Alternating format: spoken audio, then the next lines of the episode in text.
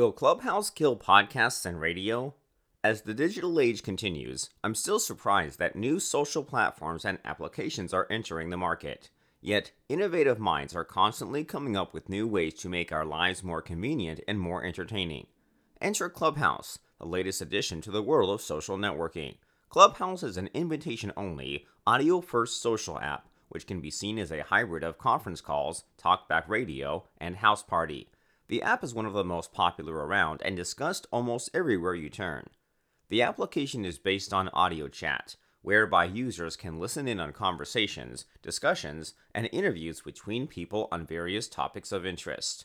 The difference between Clubhouse and a straight up podcast is that these discussions are live and, due to its invitation only format, adds an extra layer of exclusivity. Users are invited to join the clubhouse by an existing member, along the same vein as real life country or yacht clubs, but just in a virtual sense. It has somewhat less of an elitist feel as there are no exorbitant costs to join. Once you have joined, though, you can select a range of topics you find interesting, including books, technology, movies, health, business, and more. The app's conversation room, as it's called, works like a conference call with some people talking and a majority listening in. Once the discussion is over, the room is then closed.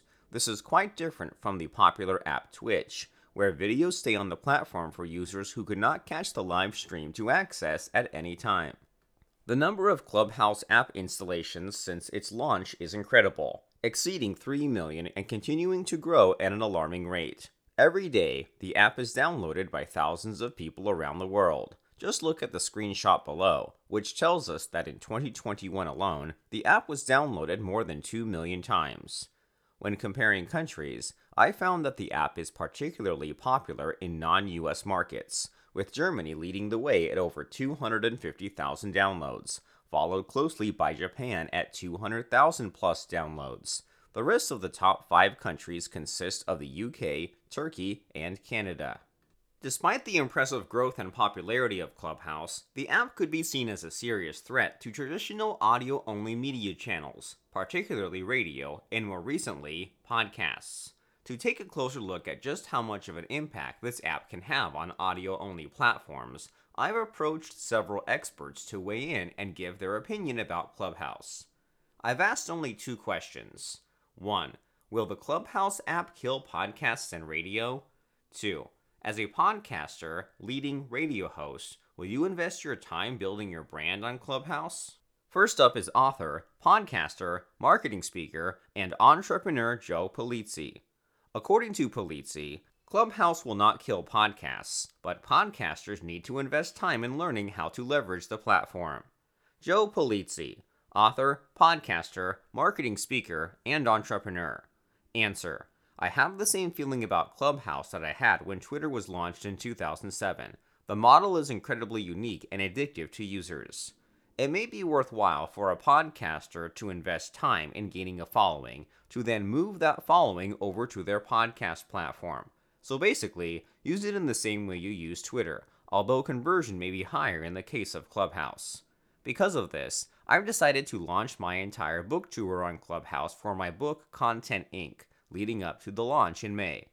Ron Edmondson, leadership consultant, coach, podcaster, and author, shares this sentiment, stating that it will serve as a supplement, with many podcasts and radio shows taking their shows onto Clubhouse.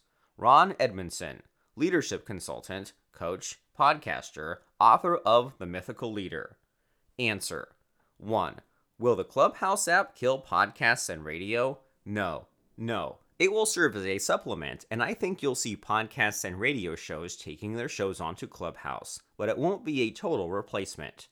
2. As a podcaster, will you invest your time building your brand on Clubhouse? I'm planning to test the waters soon with Clubhouse. I can't immediately jump into it because I have more followers already on other platforms, but I do see huge potential. I did a radio show for 17 years, and I think I may relaunch it on Clubhouse. Game developer, podcaster, and YouTuber Alanah Pearce sees Clubhouse as more of an audio social network than a competitor to podcasts or radio. Alanah Pearce, game developer, podcaster, YouTuber. Answer Here you go, Alex. 1. I see Clubhouse as more of an audio social network than a competitor to podcasts or radio. It's an inventive way to live stream audio calls for sure, but unless it has the functionality I don't know about, which would mean I don't think it has been marketed for success in this area, it won't replace offline podcast listening habits. 2. I don't personally have an interest in investing time in Clubhouse as someone who is already pretty antisocial. I'm happy to do my hourly chat with my three friends every week, but a broader, much more highly accessible live audio chat that can often feature people I don't know? Hard pass.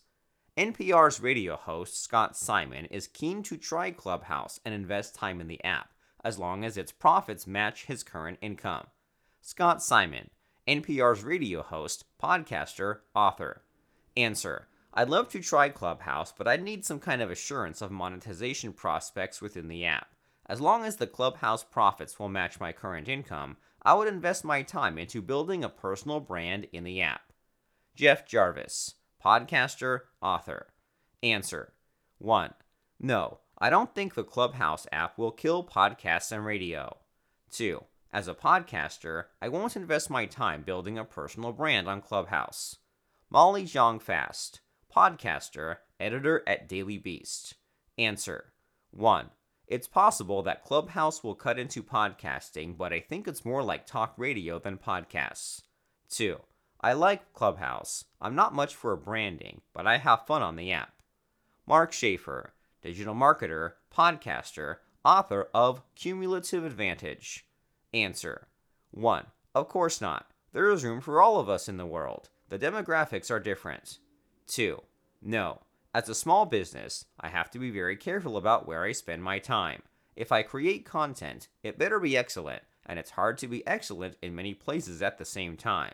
The problem with Clubhouse, at least right now, is that the content can't be stored and can't be discovered and enjoyed later.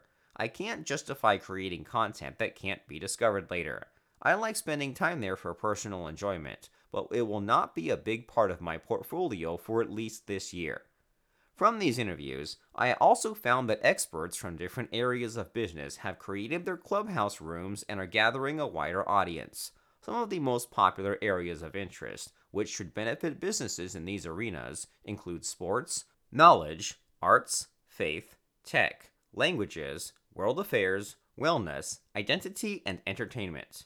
All of this adds to the substantial growth potential of Clubhouse as a new social networking tool with many believing this app to be the next big thing on the same level as industry giants like Facebook, Instagram, Twitter, and TikTok. My final thoughts. It seems that there are still mixed feelings and opinions about the viability of Clubhouse as a marketing tool or whether it's just another social app to enter an already saturated market. While the app is still new and thriving during these uncertain times, Mark Schaefer, digital marketer, podcaster, and author, believes there is room for all of us in the world, and I tend to agree. What are your thoughts about Clubhouse? Let's discuss this in the comments.